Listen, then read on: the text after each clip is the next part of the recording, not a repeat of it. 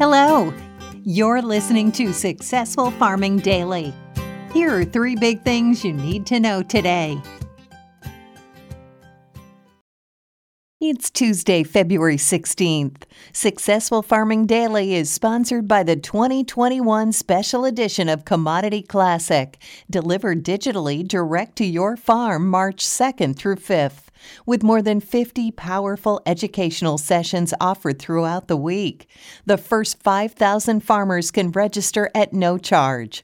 Discover more and register online at commodity classic dot com. Our first big thing is wheat futures were higher in overnight trading on concerns about hard red winter wheat in the Southern Plains, where temperatures are hitting record lows. Temperatures hit minus twenty-three degrees Fahrenheit in Goodland, Kansas on Monday, breaking a previous record set in two thousand seven, according to the National Weather Service. Record low temperatures also were seen in Dodge City, Topeka, and Wichita, Kansas, and in Amarillo and Lubbock, Texas, government data show.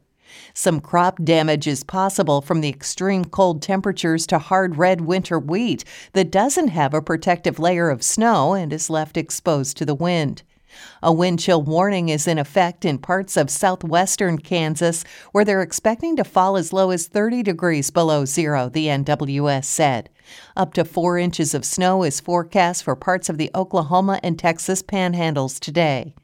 Corn and soybeans also were higher overnight on signs of continuing demand for U S supplies. On Friday, the last business day since markets were closed Monday in observance of President's Day, exporters reported sales of one hundred ninety-five thousand three hundred thirty-eight metric tons of corn to Costa Rica in the twenty twenty twenty twenty-one marketing year that ends on August thirty-first, and fifty-nine thousand six hundred ninety-four tons for delivery in the following year, the U S Department of Agriculture said in a report. Guatemala bought one hundred fifteen thousand five hundred seventy-seven metric tons of U S corn for delivery in the current marketing year, the U S D A said in its report.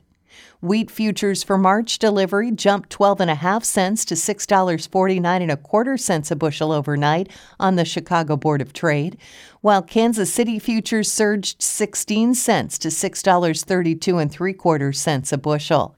Corn for March delivery gained five and a half cents to five dollars forty-four and a quarter cents a bushel.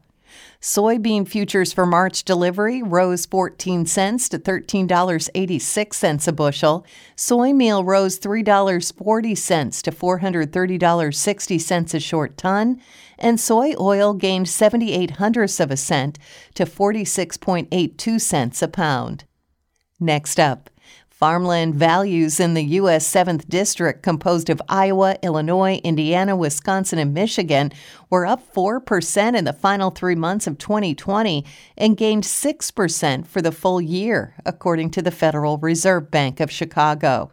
For the year, the gain was the largest since twenty twelve, the Fed branch said in a report. Values for good farmland last year rose four percent in the fourth quarter, according to a survey of one hundred thirty-seven agricultural bankers in the Midwest.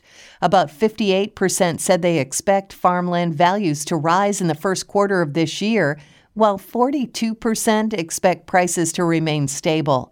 No respondents said they expect values to decline in the first three months of twenty twenty-one. It wasn't just farmland values that were on the rise, the Fed said.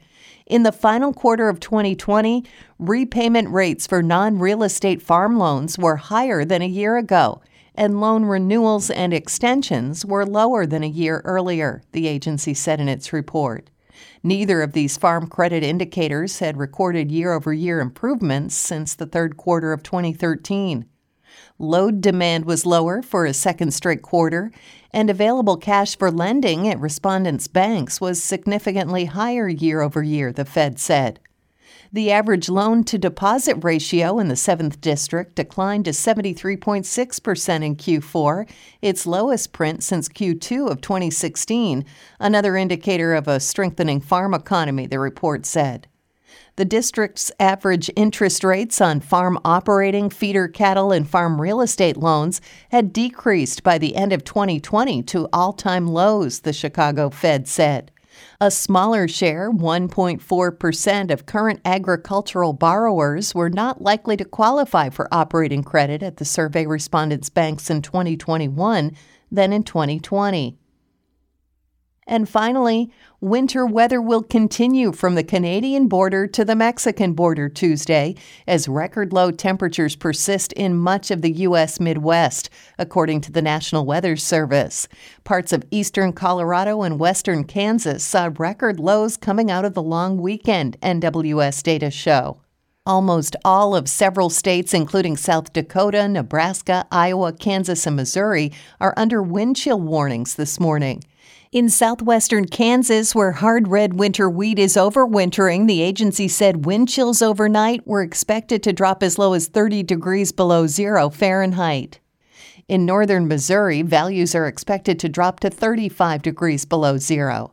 Further south, winter storm warnings have been issued for parts of eastern Oklahoma, most of East Texas, much of Arkansas, and northern Louisiana. In Texas, more than eight inches of snow fell in some areas. In Oklahoma, another round of impactful snowfall is expected starting late this afternoon and potentially lasting until Thursday. Additional snow accumulation of four to eight inches can be expected in most spots, although locally higher amounts could occur in more pronounced snow bands, the N W S said. The bulk of the accumulation will occur from this evening into tomorrow morning. Expect travel to be impacted despite blowing and drifting snow being a lesser concern than with the Sunday to Monday winter storm. Thanks for listening. Follow more news on agriculture dot com.